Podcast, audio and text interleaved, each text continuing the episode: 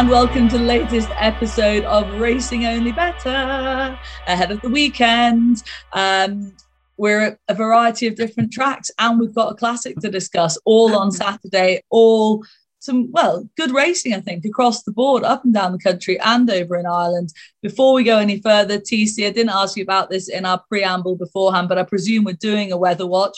Yeah. Not much rain around anywhere, is there? No, if nature was allowed to take its course, I would probably think it would be borderline firm everywhere. The four tracks we're covering, but Ray, I think we're working on good to firm everywhere, unless the one of the Clarks gets really jiggy with the watering can. But yeah, work on the basis of good to soft, uh, good to firm everywhere. Maybe, maybe on the quick side of good. Terrific. Proper flat racing ground. This is it. No excuse territory for of love it, bookmakers hate it. Uniform ground. Love it. Kevin loves it. I can tell just by his face. Um, let's let's crack straight on, shall we? Onto the 115 at Haydock Park on Saturday. Obviously, the Group Twos later on in the card to discuss. But we kick off with the 115. It's the one mile, four furlong Jack Berry House, Florida handicap. And it's for 0 75, so relatively low grade. We haven't actually got Betfair Sportsbook prices right now, but predictive market has Old Toon Loon up at the top of the market, around the 13 to 8 mark for David O'Meara. In the breeze might be next best, around 9 to 2 for the Mick Appleby team. Come on, Kenny in there for William Buick. Ian Williams at 11 to 2. They're teaming up twice up at Haydock. Buick with a good book of five rides. Who shall we come to first? Kevin, you look keen. Come on. I am I am keen. You you might have noticed I was kind of glancing sideways and kind of looking puzzlingly out the window there. Just as we started recording, my wife literally ran out the front door and out the front gate, and I've no idea what's happened. She might just be taking her chance to make a break for it. I don't know. Uh, I- Yeah. I wondered what you were keep you laughing posted. I I hope nothing's happened. She's been watching Forrest Gump this afternoon. she literally Can she just give- ran out the front gate. I don't want to. Re- I don't want to pick up a prior theme, but if she wants to give my pal a bell to pass on the message, then feel free. anyway, hope, hope, hopefully she comes back. But anyway, um, yeah. In, in the meantime, I'll go in the breeze here as my Okay. wife disappears off in the breeze. um, the yeah, the, look, clear case here. Look, Bass Dropper has been dropping dropping in the weights this year. Um, into a 0.75 career low mark. I thought he shaped really well last time. Um, on ground that I'd say was softer than ideal over a trip that was shorter than ideal. Um, would have finished closer, but for getting a bit messed about late on. Um, looks to be one that's kind of running into form and now gets back over the right trip, right ground, um, down a level. Yeah, you know, the the one at the top now is is interesting. You know, won't be running in this grade again for a little while, but I thought in the breeze um jumped out to me now, and I thought he'd nearly go and win. Okay. Jumped out to Kevin. Dan, did anything jump out at you? yes, and it was in the breeze. Um, I do think the favourite is the right favourite because he's the up and comer, and it was a really positive starting handicap switching to turf. Um, but I think he will have to improve again if in the breeze runs his race, given as Kev says how much he's dropped in the handicap. One thing I would note, one for the presenter and pundit cliche, like as if any winner has ever been unwelcome.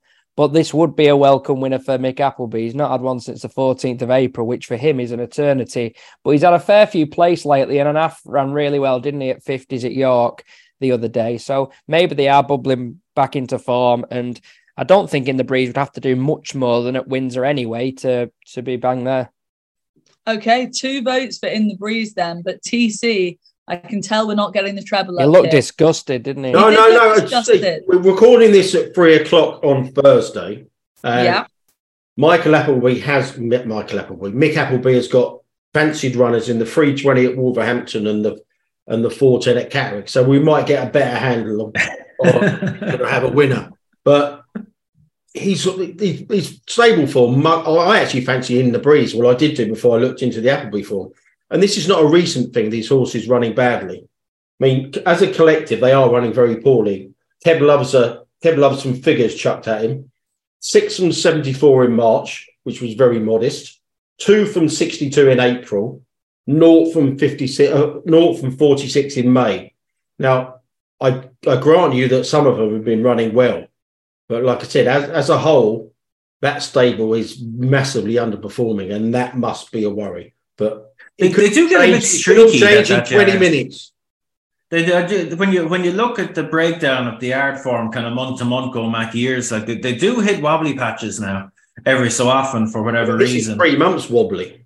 Yeah, like like you go back to like there's months there where the strike rate drops down to single figures quite a bit, and sometimes like quite notably into single figures. Whereas you know you you typically expect him to be kind of about a fifteen percent train or something like that. These these things can change very quickly. We we got a similar thing at the moment. Before we move on, the very we got a similar thing at the moment with Roger and Harry Charlton Army. They they can't buy a winner, but if they have one at Sandown tonight, then you know they're back in form, isn't it? But it's it's a worry for me anyway. If I was backing in the breeze, Alrighty, it's a worry then, yard form. But as you say, we might get a live update on that. Uh, let's move on to the 150 at Haydock. It's the two mile handicap, and Carzola in here looking for the four timer. Won the first handicap, few starts back off 69, is now rated 91. He's your seven to four favorite, looking for a fourth handy. She, sorry, is looking for her fourth handicap win on the bounce for the Ralph Beckett team. Frankie Dettori in the saddle. Law of the Sea is next for that combination again. Ian Williams and William Buick at three to one. And first man over from Ireland for the Tony Martin team at 11 to two, Kev. So I will come to you first because you can give us an angle in on Tony Martin's runner in here or anything else you fancy, please. Yeah, interesting race this now. So some some pretty smart horses. That Carzola, like impressive last time, turf debut, um, but looks small field, soft ground, bolted up, different kettle of fish here now of, off, off a significantly higher mark and much more competitive company. Um, yeah, first man interested me. Um, I did like him uh, in the the the Howden handicap Vanessa Newmarket last time, um, but he ran a he ran a bit of a shocker. Um, and, and his connections were saying afterwards that um, that the, the soft ground was an issue. Um, you know, there's there's plenty of soft ground back in his form. So look, getting back on a sounder surface will help him. Um, interesting that they've got, gone back to the well in terms of traveling him again. Um, but I, I did, I do fancy Law of the Sea. Um, that had one of the more miserable runs you'll ever see in a race in the Chester Cup. Um, it caught the eye on multiple occasions in the race, just getting absolutely hammered down the inside. Poor old Franny Norton ha- had a nightmare, like multiple occasions. The horse got smashed up, and how he's been beaten less than two lengths, I, I'm not really sure. It was just a horrific run around, and um, gets to run here off a pound higher. Um, look, I don't think coming back and slightly back in trip is going to be an issue at all because like the horse was the horse was very fired up, like he was he was keen, like like properly keen, as well as getting messed about. Um, so look, hopefully that run takes the freshness out of him. Like he's got a funny old profile. He's he's changed trainers a couple of times relatively recently, but um, he's down, you know, eleven pounds from his highest mark. And I'd say Ian Williams, you know, he does well with this type of horse. And yeah, compensation would be would be well deserved here because that was that would have been a tough race to watch now for connections. It it was fairly brutal stuff in the Chester Cup. Okay, well, hopefully he can get his just rewards for you, Kev. Um, Dan, do you have similar concerns about the filly up at the top, given what Kev's just outlined in regards to soft ground, small field, etc.? This a completely different ball game as Kevin's outlined. Yeah, I'm a, exactly the same. Two races in a row. I reckon we're going to get Oh. the triumvirate here as well. Um, massively eye catching run, not settling, not getting a clear run, closing fourth, not even getting a clear run late on in one of the biggest staying handicaps of the season, having dropped ten pounds lower than the mark off which he peaked for Gosden before that stint in the UAE for Satish Seemar, who was obviously one of the main members of Racing's Cricket Eleven Seemar. Um, that's a really bad. Um, along with trying to think of others. you, you may you may you may as well be talking one. Swedish to me with cricket references. I, I've ju- no I just idea. had, I just had Nick lip mid on, and that'll do it. Um, Calvin's face. Like you, it'd like you lot talk about UFC or rugby union to me, absolutely clueless. Um, yeah, I think I, I think this is one horse where you know we're we judged at Betfair SP, but if you could take a price, this would be the one horse I'd be wanting to take that current price with on the sports book. Okay, two votes for Law of the Sea. Come on, TC, make it the treble. We're all unified today. I feel like a real team energy going on. Yeah, I think he's a better than current prices. for Oh, sure. here we go. He's, Come on, um, TC. There's, an, there's another there's another an angle into him as well because there's not much pace in this race. Um, Solent Gateway is a prominent racer, but there's no confirmed front runner, and it's quite interesting that Law of the Sea, when he ran his best race, he actually went from the front in the Queen's Vase. So I think it would be quite cute if Ian Williams reverted to those kind of tactics here, and um, after the run he got in the Chester Cup last time, you know they might try and take luck out of the equation because, you know, like I say, he actually got raised just a pound for that. I mean, the handicapper could have got more jiggy with that, definitely. I mean, considering he, he dropped him eight pounds for two non-entity runs in Dubai, uh, he's just very well handicapped, isn't he? Um, I think he'll go off favourite. Uh, three to one's very fair. I think there's a bit and 130 knocking around. Um, but the one I put up early in the week, purely because I, I thought the race would cut up, was the max we can. It was 20 to 1 back then, and I wouldn't be interested in his current price at 11 to 2, but um, he'll get his ground. He's fairly handicapped. He's a very inconsistent performer, but the key to him is, is, is fast ground, which he'll get here. Um, and he's actually run well off much higher marks at this track before as well. So, from an anti post point of view, I hope the max we can wins. From a day of race market view, I would say yeah, I will go with the lads, and I think he'll go off favourite, and I think he'll take the world of beating, and I think if they go from the front, they'll really maximise his chances. Okay, Breaking news. I can give you some breaking news. Go on. Um, do you remember that, that really contentious race at Killarney the other day with Saldier beating Vina Ardanza? Reversed. The Reversed. appeal is in. It has been reversed. Well, that was yesterday, mate, yesterday. I'm sure I read that yesterday. The, the text has just come out today. I know Oh, I didn't right. see anything about it yesterday, but the text is out anyway. Well, the, the, well, the, It might not, it might not be breaking, but we'll claim it. we'll claim it. Should we move on to the 225 at wait, Haydock? sorry, the stewards were pissed. It's the three-year-old handicap. It's over the mile, and we see Covey make his handicap debut off the back of two decent wins so far this year.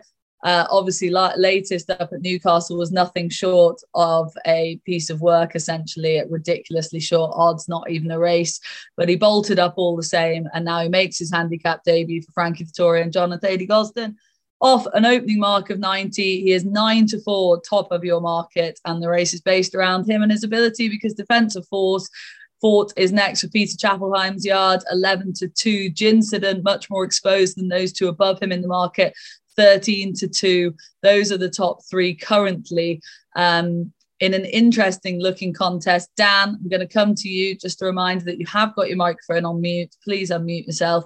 Um, Uh, there was a reason for that that I don't have view on this race, but sure to continue like pretending I'm talking whilst I'm mute. Really, That's disappointing. Okay, we'll flip. I knew Oh, that. yeah, I think Gincident's a very well named horse. I like I was, um, yeah. And I Kevin's was just also about to say, Vanessa, you're on the ball there, but you weren't. No, I wasn't. No, I'm never on the ball. TC, come on now. You can pick up the mantle then, TC. Uh, can Covey win a handicap of this type off a mark of 90? Yeah, it could well do. Um, but he's been going from the front. And the one thing that really smacks you in the face when looking at this race is that nine in the 11 are prominent racers. At least five of them like to make the running. Um, so that would have to be factored into your equation here. I put up Killybegs Warrior or 20 to 1 on uh, Tuesday. Uh, I put him up win only because I thought I thought he got off quite lightly with a two pound rise for his Dante fifth and uh, Dante six, and I think the stepping down in trip is is an obvious plus for a stable that won this um, a couple of times in the last decade. Um, but I've gone off him massively because, like I said, he Killybegs Warrior likes to go from the front.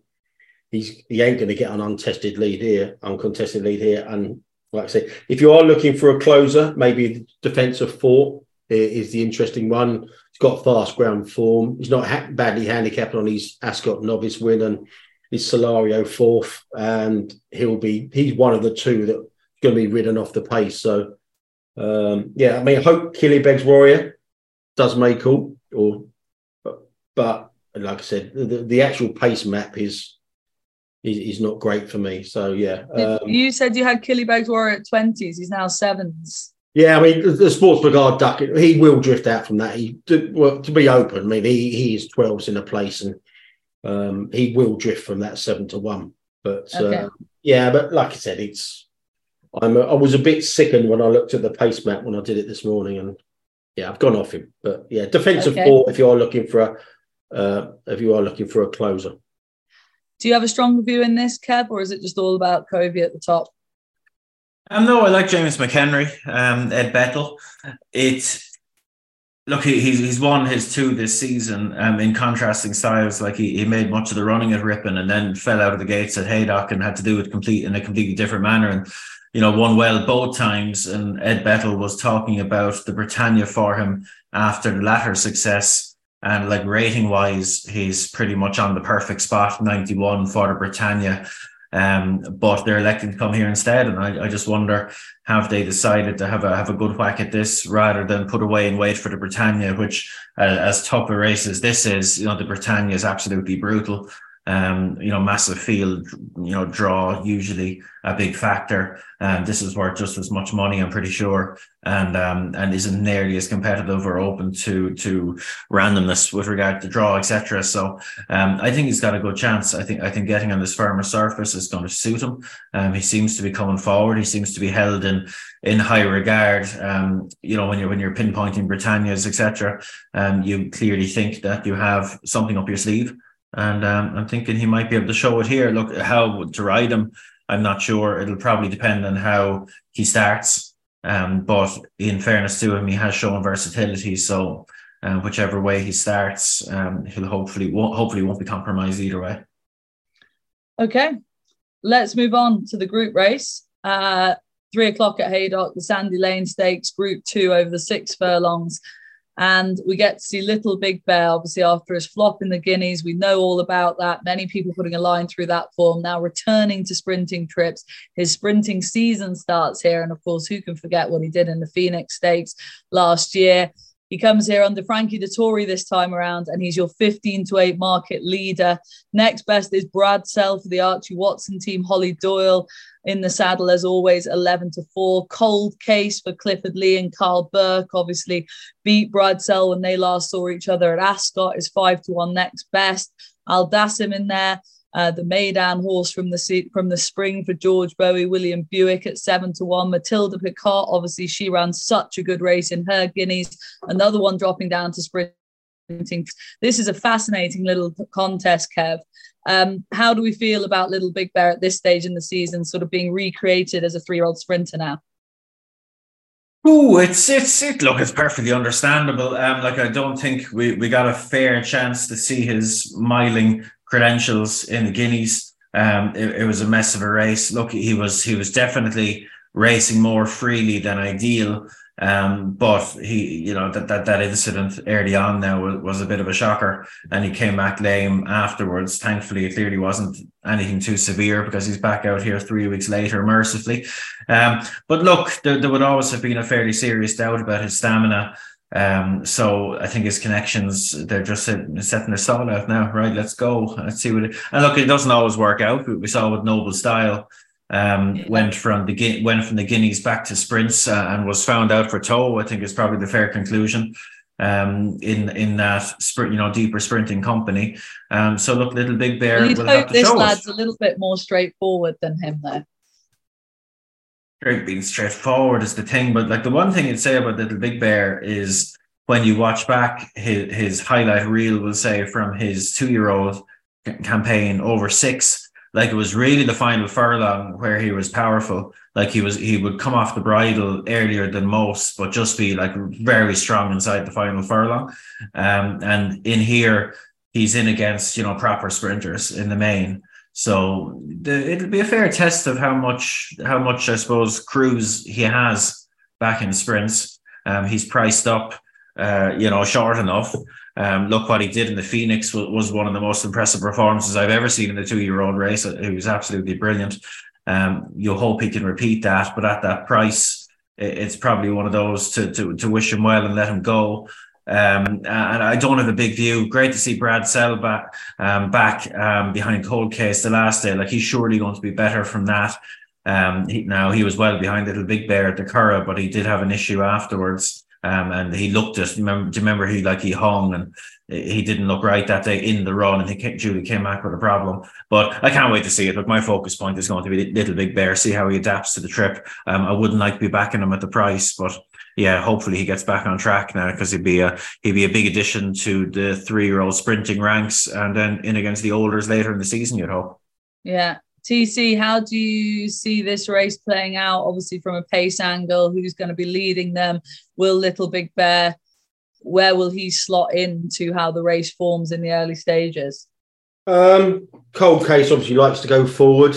Uh, Matilda Picotte has gone forward in the past, and obviously Little Big Bear will be bang up there as well. So, and there's a couple of others prominent races as well. So, I don't think there's anything in the in the pace that will give you an angle, a betting angle into the race. And obviously, if you are betting each way against Little Big Bear, you've got the dead eight. Non one, non one will really scupper you, especially as this race has got a lot of depth to it as well. I mean, if you knew all eight were going to line up, then I think uh, Cold Case at five to one with the sportsbook, which is the best place around, is probably the best angle into it. But um, I personally, if I was going to back him each way, I'd wait till the Betfair each way exchange market uh, rocks up and, and try to get with him there at five to one rather than the fixed odds. Because as we all know, the original place terms stand once the exchange market is loaded. Alrighty. And Dan, finally, how are you playing the Sandy Lane Stakes? Yeah, I'm against the favourite. I mean, most people will be. It's not to say he can't win if he bounces back.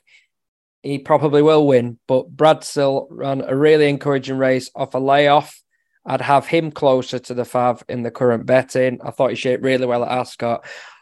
But I know TC, he's, he's probably got a lot of dislikes, but in his top three is horses to follow and tracker horses, oh, which is oh, understandable. So Christ. just ahead of paddock, paddock judges. Um, but God, that Mill Stream struck me as a very, imp- a very impressive youngster last season. He a relatively rare first time out winner for Jane Chapple-Hyam, cost a bundle, built like a sprinter, proper powerhouse. Second time out, he he gave Noble Style a real fright, and then they just ran him over the wrong trip. I think they tried to turn him into something he wasn't. He's all speed, stable, warming up. Oh yeah, I, I think he's really overpriced at 14s. Yeah, I can see that. Uh, like you said, the stable, the stable were going for a really rough spell, but they've had about three recent winners as well. So yeah, yeah. They I noticed yesterday they had a gambled on debutant at Yarmouth just touched off, and they had a winner at Yarmouth as well with a first time out two year old. So that definitely should go as well. She can land a punt. Yeah, definitely. When you bet fair on racing, you get daily rewards. So any day can be a big deal, like with our racing multiples offer. So if you like to dabble in doubles or flirt with lucky 15s, get extra places on horse racing any day this week. Daily rewards with Betfair. Win or each way market only. Place part of each way bet. settle at 1.5 odds. Selected UK and Ireland races. T's and C's apply. 18 plus. BeGambleAware.org. Right, let's move on then, guys, to the 330 last race we are taking from Haydock. It's over the five furlongs, it's a Temple Stakes, so sprinters to the four. And the Platinum Queen makes her seasonal reappearance. She's nine to four at the top of the market. She's making a debut for the Roger Berry Varian yard. She sold for 1.2 million at the sales, having had such a good time of it last year. Obviously, a Group One winner over in France, um, just a crack two year old. And now, what will she be at three? Excited to see her back dramatized also a high class individual last year and ran a much better race at the breeders cup 9 to 2 next best. Twilight calls in there for the henry candy team at 5 to 1 royal acclaim the horse that we well i latched onto last year didn't quite live up to the billing in the nunthorpe. She's 6 to 1 live the, live in the dream is in there for the adam west yard at 8 as well. Happy romance for richard hannon. We know what she is at this stage. She's 14s those are the sort of top view in the market. Um, fascinating little contest and getting to see these good three year old fillies again. Kev, I think we'll start with you here. Um, just intrigued to see how these horses have trained on, really. Yeah, big time. Uh, proper race. This um, one, one for one for small stakes. Now, in my mind, um, lots of unknowns, but but proper contest. Look, I, I like dramatized a lot last year. Um, like I don't think going up to six suited her all that much at York.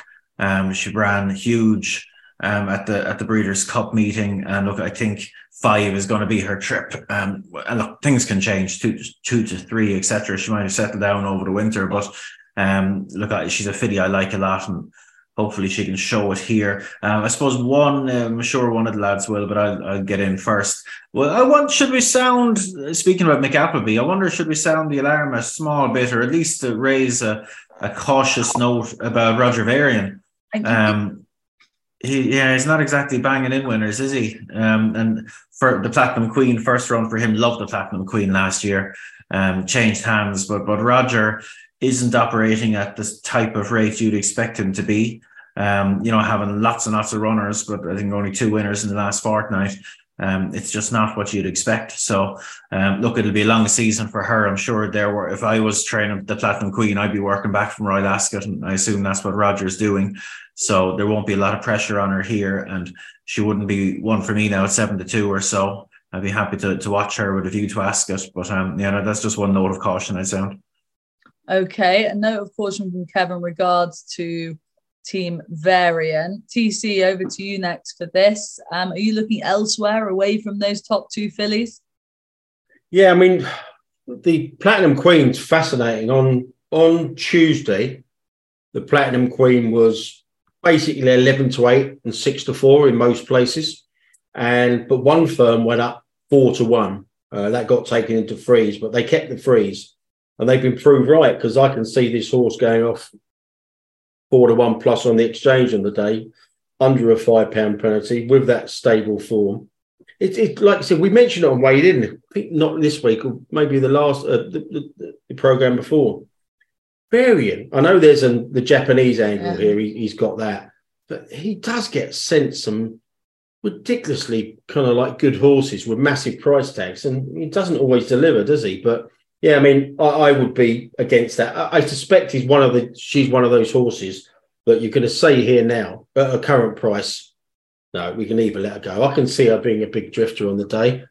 Um, that said, she's only one of two pace angles in the race, so that could play into her favour. But I'll be against her her current price.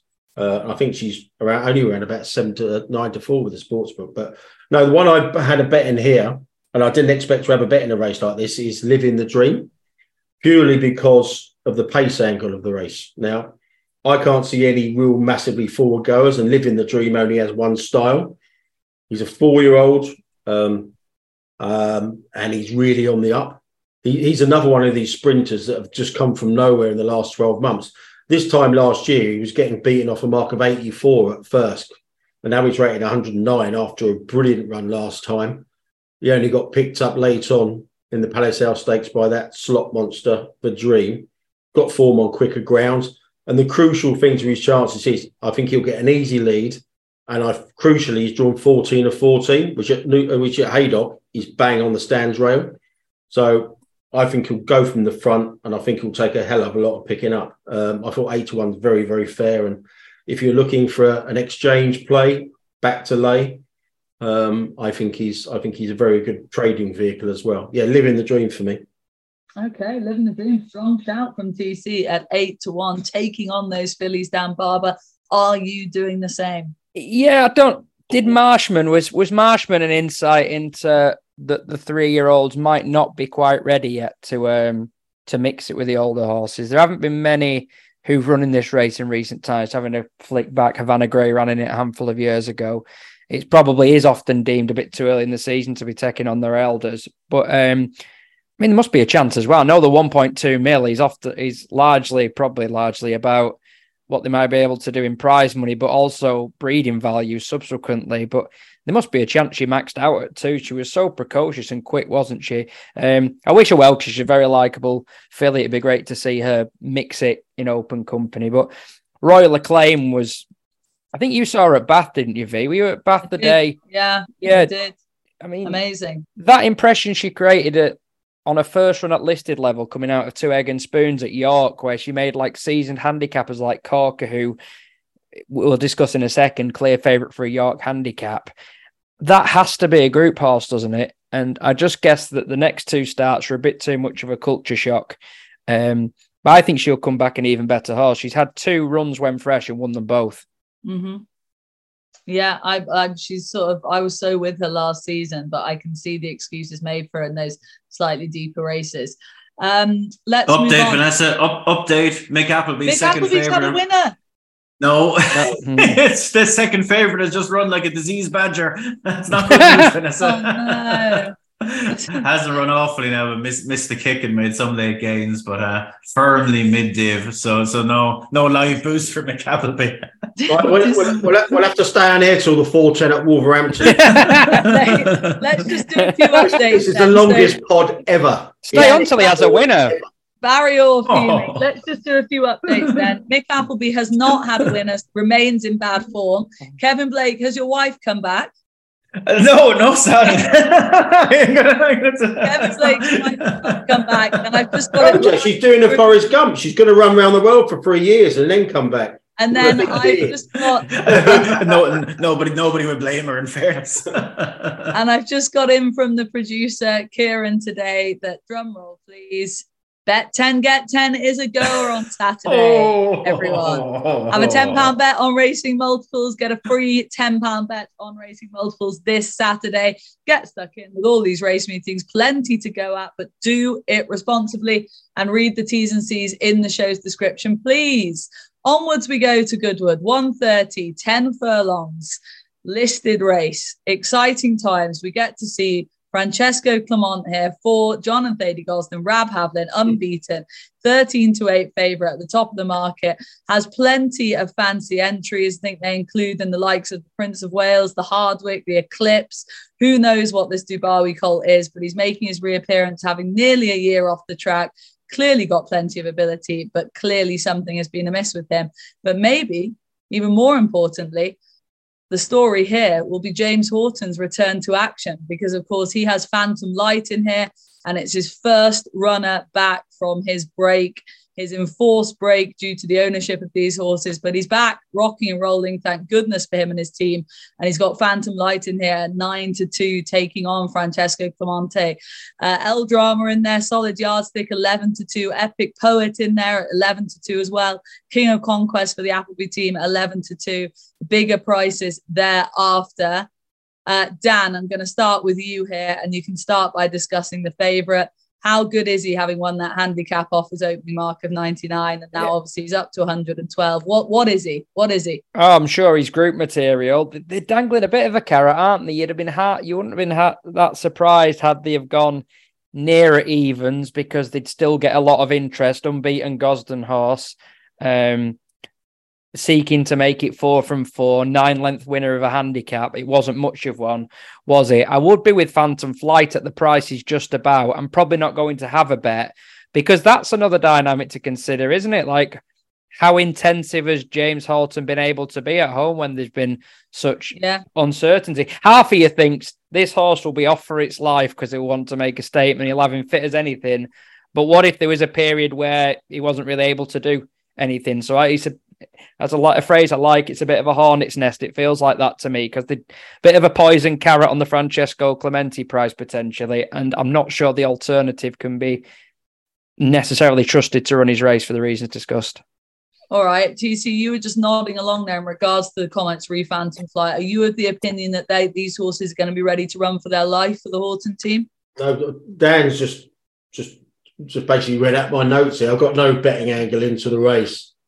Um, but yeah, I mean that's just that's the thing I was going to raise. Just just how how straight are they going to be, or you know, like it's it's very difficult to it's definitely very difficult to fathom, isn't it? Now I've got nothing. I've got nothing really to say from a betting angle into the race. I thought it was a really crappy little race, and again, seven runners, no each way angle. Probably want to be against the Fav, but no, nothing in it. for me. Okay. Be nice to know, wouldn't it, when he was told that he was able to have runners again? You know, if it, if it was three weeks ago or something, but it was only ju- released at a later stage. Yeah, well, Yeah, I, w- I wouldn't worry about it. Like I'd say he would have been, I'd say he would have been tipping away, uh, you know, in the hope that then the good news would come. Like I don't think it would have been backing off any of them or anything like that. So um, I don't know that, but but I'd I'd have be happy. on holiday for two months and come back when the BHA rang me.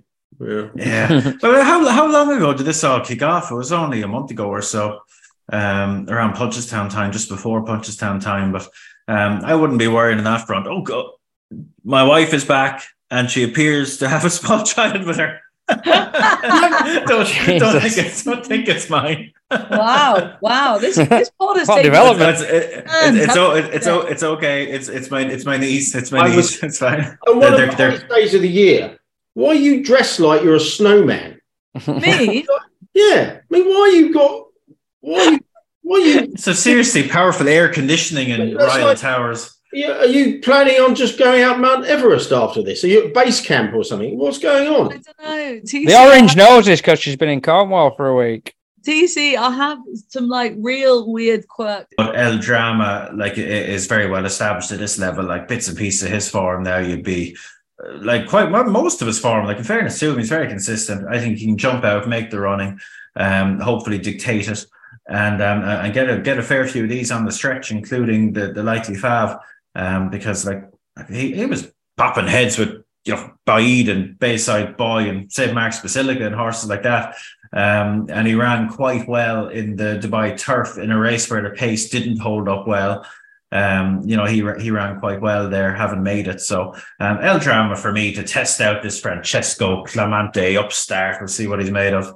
You can't dismiss Roger Varian form and then tip a Roger Varian horse back ten minutes later with El. Is the, is the right is the right price though, Tony? Is the right Yeah, price? yeah. He's- Never mind. It's all about price, Tony. I keep telling you, you're always dismissing prices, but that's all that matters. You see. Guys, let's focus. Bresson is the market leader in the 205 at Goodwood, the handicap over the seven furlongs, and he's seven to two at the top of the betting to make it a quick fire double for the same team, John and Thady Gosden, in the Juddmonte colours. Next best is Tav Reef in there at four to one for William Haggas. Does he even like having winners at Goodwood? I don't know anymore. Hates it. Uh, Dark, Dark 30, a much more exposed type at six to one. Those are your top three currently in the betting. Uh, Dan, take it away, please. Yes, fair bit of pace in this race, uh, but the best drawn of the pace is Urban Sprawl in three. And the likes of Dark 30 who won at York, they're going to have to work fairly hard, aren't they, to get across from 11? They might have a bit of a nightmare making all at York in a race that went their way. I had a bit of a look into, surprised myself bit, looking, uh, everybody says about Johnston's record at Goodwood, and it was one of only three tracks where he returned a level stakes profit throughout his career. Not that that's any sort of robust guide, um, but like he's winning the track he's had most wins of the all weather services, Wolverhampton and Lingfield. But it is set in stone, isn't it, that his record at Goodwood was always mustard. I see no reason why Charlie would change it. They have the right sort of horses to be effective around there, so I think you can apply logic because it's a pace track and draws important. So I think if Urban Sprawl bounces out, and I actually think that this test might be more suitable, seven furlongs on quick ground rather than extended seven on heavy and then a mile on mm. soft first time out. He's got classic Johnston try and make all at Goodwood written all over him for me. Okay, over to you, TC. Was this? Vanessa, can we have another sidetrack? No, No, no. I just I just watched the video of the Great British Racing, Tony's favorite organization, uh, put up on Twitter. Um, of, of uh, a horse is being ridden out, and the guy has a GoPro on, clearly going up a gallop, and there's a herd of deer on the gallop, like literally 25 deer, and it's it's absolutely brilliant. Go have a peek. They just Oh. put it off. That's some Oh. video. Sounds absolutely fascinating. Anyway, we're shouting More- book off. more importantly, Kev, why are you watching videos on Twitter when Dan's making his case? because I because because I have told you that I'm sitting out this race, Vanessa. So it's irrelevant to me. what Anyway, Dan um, about it. I'm not sitting out the race. I've had a bet. I've had I back your Cowlef at seven to one. Hmm. Uh, the sportsbook are the biggest price. They're also paying an extra place with the sportsbook, four places. Um, I can't have Dan's horse. There's five five front runners in the race, so uh, Thanks for that. that won't. Um, I can't really have that. I can see the form angle, but I think the pace angle is well against him. Your Cowlef is uh, in form. Went up six pound for the win last time, but I think it's strong form. Second was really heavily punted at Newmarket last week and just got beat. The six has come out. Uh, was beating 12 and a half lengths at Newmarket. It's come out and run really well um, last week as well. Only beating a couple of lengths in a competitive handicap. So I think the form's strong. So I think he might bridge that six pound rise. Uh, he's got good course form. He's won at the track and finished third of 18 uh, on the other start.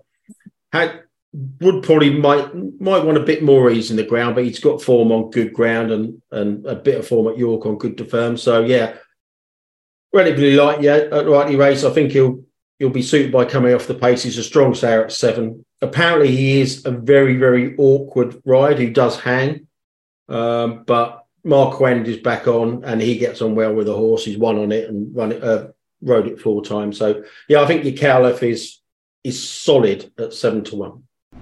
In sport, what's just as important as the goals, the glory, the roar of the crowd? Yes, it's the halftime break. Time for a breather, a reset to keep everything on track. In sports betting, Betfair's safer gambling tools help you do that too, like timeouts, so you take that all important halftime break, or deposit limits to help you keep count. Manage your play at safergambling.betfair.com. Simple ways to stay on top of your game with Betfair. 18 plus begambleaware.org. Okay, let's move across to York. Two races to take from York. And Dan, it's going to be straight over to you because the first of the races we're taking is the 240 over the five furlong sprint at York. And you've already mentioned him, but Corker is up at the top of the betting. He operates so well around here, and he's your three to one market leader. Bedford Flyer next best in there at seven to one. Chipstead also I've got a very soft spot for at seven to one as well.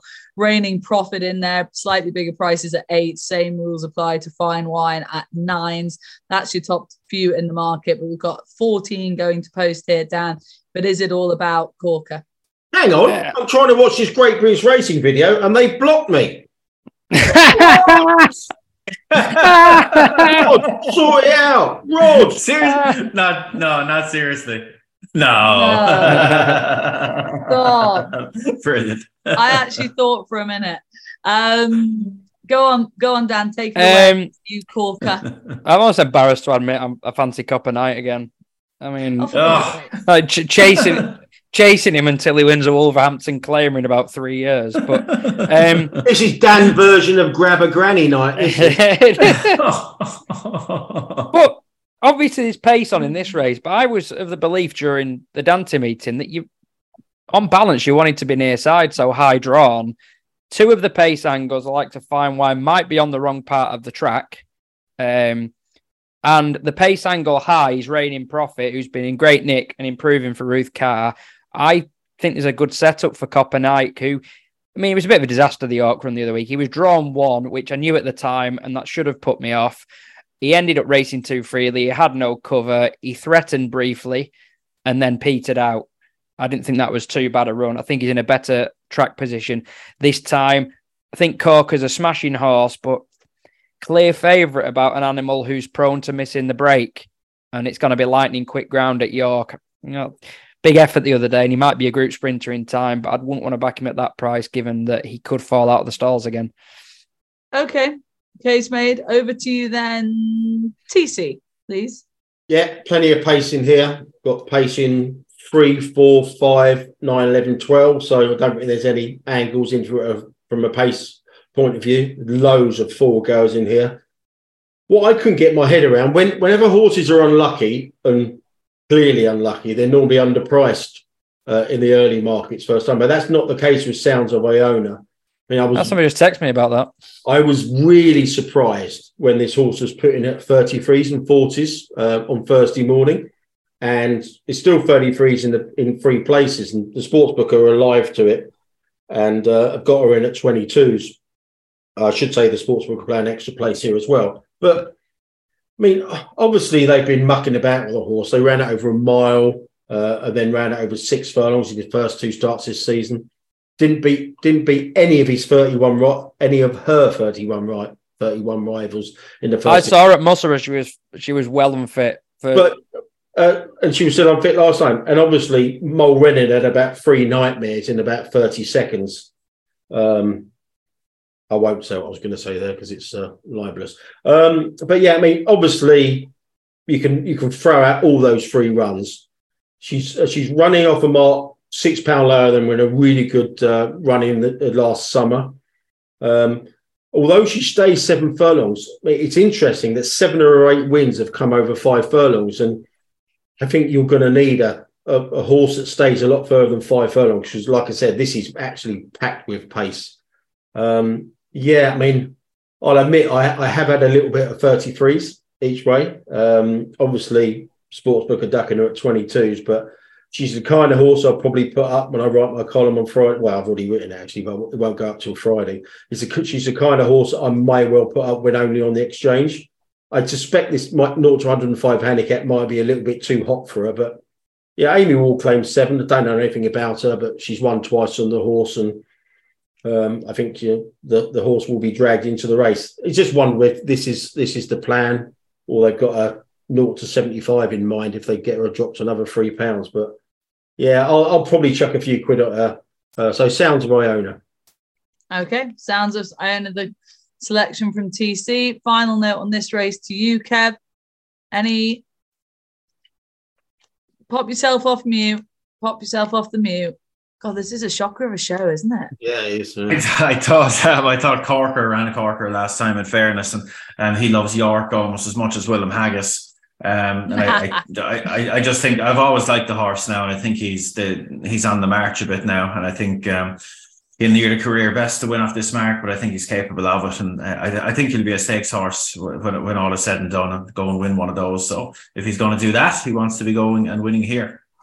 Okay. 315 at York. We can move on to and Kev. I will stick with you here. It's over the one mile, six furlongs. It's the Philly Stakes. It's a group three. And Mimic You is your even money favorite up at the top, making her seasonal reappearance for the God. The Goslings are firing out some rockets this Saturday. This Dubawi filly, obviously, we saw her win at Doncaster over this trip. She didn't appreciate stepping down. She bombed out in the fillies and mares at Ascot, we saw at the back end of last season happy to forgive her that. And she's your even money favourite under a penalty here, taking on River of Stars for the Ralph Beckett team at nine to two. See Flawless for William Haggas at six to one, and one evening nine to one for the same yard as the favourite John and Thady Gosden. Those are your top few under double figure prices. Um, is this the ideal starting point, Kev, for Mimic You? But how tough a test is it in behind her, given those decent fillies getting weight from her. It's a lovely starting point for you know based on her best last season. Um, you know, which is a standout effort in fairness when she won that group two with Donny. Like, like that is a, a, clear standout effort. Yeah, I wouldn't like to poke at it too much, but you know, she didn't repeat it before or after. So that that's a, a slight note of caution. But look on that, she's clear of these. But um, I thought I thought um, Moon Daisy was very overpriced. Um, Donnacha sending her over. Um, like, look, she's not in Mimic You's class, but she's the right type for uh, a balaclava job each way bet at a, at a big old price because like that's the way she's ridden. She has a bit of a quirk in her. Um, like she'll she'll be very much being you know, ridden to pick up the pieces. The the, the harder they go in front, the better. Um, but she's capable. Like she she took she took on the boys there um, a week ago at Leopardstown, like completely blew the start and, and finished off really well. Like, and I, I think that'll be strong enough form. You know, back in against fillies and mares here. Um, like she, I, I, I tempted to call her her a Rick at like twenty five to one. Like she mm-hmm. really shouldn't be. A Waller. Yeah, yeah, Rick Waller is right. Um, if Big like, Rick. take out the Fav, like, and she, she's she's joint top rated on officials of whatever ratings you want to use. Like she's bang there. Yes, she's priced up as as pretty much the outsider of the lot, second outsider of the lot, which seems wrong to me. Um, so yeah, Moon Daisy each way down the balaclava. You, uh, the way our bala, the way our, the way our balaclava bets. I've got an angle recent for you, weeks. They, they, they'll open, they'll welcome you with open arms. I think. Yeah. I've got an angle for you, Kev, if you fancy. I mean, there are nine runners in the race. When the sport Mm, without the fav. without market, you Mm. can actually well, you'll be able to back her each way three places without the favourite. So you might want to do that in addition because obviously Mimic You sets the standard here. Even with the five pound penalty, she's got ten pounds in hand of these on official figures. Outside of Mimic You, it's a very very moderate race if you just look at the official ratings. Um, I've had a few quid on typewriter each way, but 50s and 40s this afternoon. Uh, Sportsman again are ducking her a bit at 25s. I can fully see why, but she comes in here in good form. Um, Andrew Balding doesn't mind ruining a handicap mark if um, you get some black type. I could see typewriter outrunning her price, but yeah, I, I, I, mimic you. The thing that would worry you is that the first time Hood worked spectacularly well in the Park Hill, mm-hmm. but it, mm-hmm. and, but it didn't in the group. Admittedly, a Group One race, but you go back and have a look at that from the start. The Hood didn't work a second time. She was pulling on the inside from the start, ran no kind of race. If she doesn't settle, then she's vulnerable. She, if I can, if I, I know she's got five, she's about five to four in a place. If I can lay her around about the even money mark and have the field running for me, I suspect I'll do that as well. But, uh, okay. but if you put on typewriter each way. Alrighty. Last race uh, for this chaotic. Can I second the Daisy case as well? Just, just I'm with Kev. Yeah, you can. I mean, uh, the one that. that's like it just looks the wrong market. Why is she twice the price of Alarus, who's been beaten a long way into seventh in two listed races, having not even won a handicap of 85 a time before 20s is wrong. What did you think it would be? Very quickly. I don't know, nines, tens off the top yeah. of my head. Yeah, I would okay. have said tens. A Rick then. Right, on we go. La- last race to discuss is, of course, the Irish 2000 Guineas, and it's the two English horses who are in the top two spots in the market. Royal Scotsman supplement four at nine to four, and High Royal at seven to two. Obviously, bringing forward the English 2000 Guineas form. And they're taking on the Irish representation of Paddington for Aidan O'Brien, seven to two. Proud and Regal, Donnacha O'Brien, six to one. Cairo at 12s. Glarion in there for the Charlie Hills yard at 12s as well. Age of Kings in there at 16s. Um, bigger prices kind of thereafter, really. But I mean, it's obviously the market had a massive shake up with the disappointing news that Al Riffa was the non runner in the week, meaning that it is a wide open looking contest. Um, Kev, we better start with you. How hopeful are you that we can really? What we want to see now is that 2,000 guineas form from Newmarket backed up here. You know, for the sake of the three-year-old division this season, we'd like to see these horses run to form.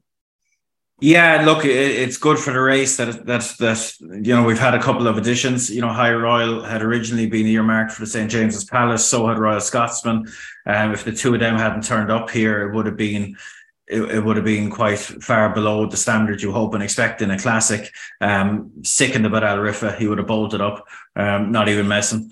Um, but he will he'll be worth the wait when he gets out. Um, like at, at the prices, High Royal, I think, is the one I'd favour over Royal Scotsman. I can see the absolutely see the case for both of them being better than the bare form of Newmarket. You know, things didn't, you know, both of them uh, shape better than the bare result. You know, High Royal he was very close to to Chaldean all the way, and like he just pure rawness. I, I think, I hope, like he veered left twice, like uh, it cost himself significant ground and momentum in, in my mind, and he still managed to hold off Royal Scotsman, who who had his own troubles in fairness and came from much further back than anything else that was heavily involved in the finish.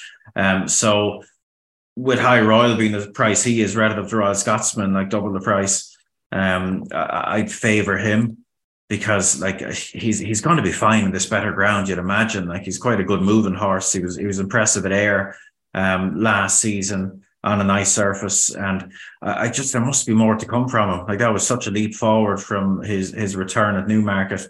Um, I'll take my chance on him. But you know, you know, pr- pretty open this race now. Um, the the Coles seem very bullish about Royal Scotsman.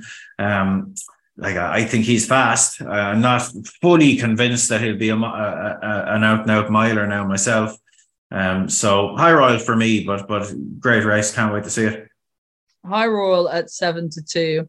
Um, Dan, would you be in agreement with Kev that given what they did in the 2000 Guineas, are we are we a bit um are we risking kind of latching on to Royal Scotsman because there has been a lot of chat about him, these mm. good workouts, etc. etc. Is that a factor with why he's such a big price difference with High Royal? Yeah, and he still has to settle, doesn't he? I mean, yeah. a lot of people taking on trust that he just he'll be far more relaxed second time out. I don't think that's a given, given he was good given given there. Good job, James Given didn't have a run. I could have done three in a row. Um, uh, I think a lot of people are taking on trust that Jamie Spencer's going to be able to settle him. Yeah, well. he might, but he, he he probably get a Spencer Rides result. He'll have to pick his way through. I think he could be get a bit messy. He was conditioned as a sprinter primarily last season, so Uh, yeah, I'd be against him. I think I'm with Kev on the uh, one of the bases being that I just think people will closer to the off will look at High Royal and think, oh, he must have been a bit flat at 125 to one. And I think I don't. I actually think his current price is a gift, but I can easily see this horse drifting to a, a ridiculously over to be ridiculously overpriced. I think he's a very good horse. Thought that all last season as well in a light career after being at York the day when he he basically didn't know what to do. He could hardly put one foot in front of the other and nearly beat an experienced Godolphin horse from miles back in the straight. He marked himself down as very exciting then.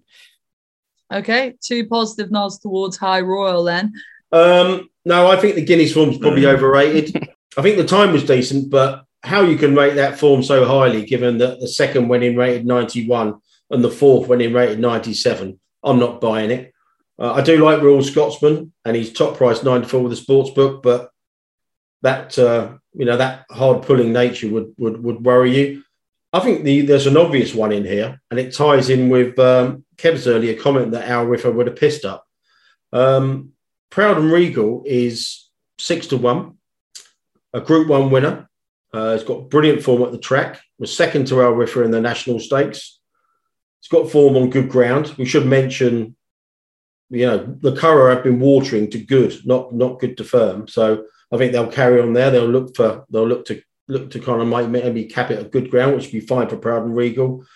Um, you know, the you know uh, Brendan and Kev like sprawl for the uh, for the Derby, and Proud and Regal just shaped like a non-stayer in the Derby trial over two furlongs uh, over two furlongs further last time. Yeah, I think he's I think he's very very solid, and Donnacha's horses seems to be running well. The the Ho profile horses seem to be running a lot better this season. He's got some good two year olds as well. So yeah, Proud and Regal for me uh, six to one seems overpriced, and I'll probably back him each way. Right. Okay. That wraps up the show just about. Let's do naps very quickly. I cannot believe we're already at roughly the hour marker. Are we? Oh, well, we must be. We must Mm. be because the pre Yeah. we started this call at quarter two and the preamble was not 15 minutes. So naps, because otherwise Barry, our boss, is going to be cross. Kevin, what's your nap, please? And I go with Moon Daisy place only Oh, to be a little bit creative. I'm not finding myself wild bullish elsewhere, so that'll do for me. all right. TC, your nap, please. Um, even though, oh no, I won't say what I'm going to say. I'll write that anyway. Um, no, living the dream to make all at Haydock. Okay. And Dan, your nap. Uh, Law of the Sea at the moment is the most overpriced horse. I'm just not a believer that it'll.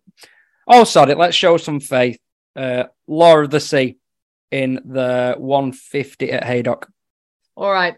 Okay, that wraps up the show, guys. Don't forget, bet 10, get 10, have a £10 bet on racing multiples this Saturday with Betfair. Get a free £10 bet on racing multiples. Do it responsibly, read the T's and C's, gamble responsibly all weekend, enjoy yourself.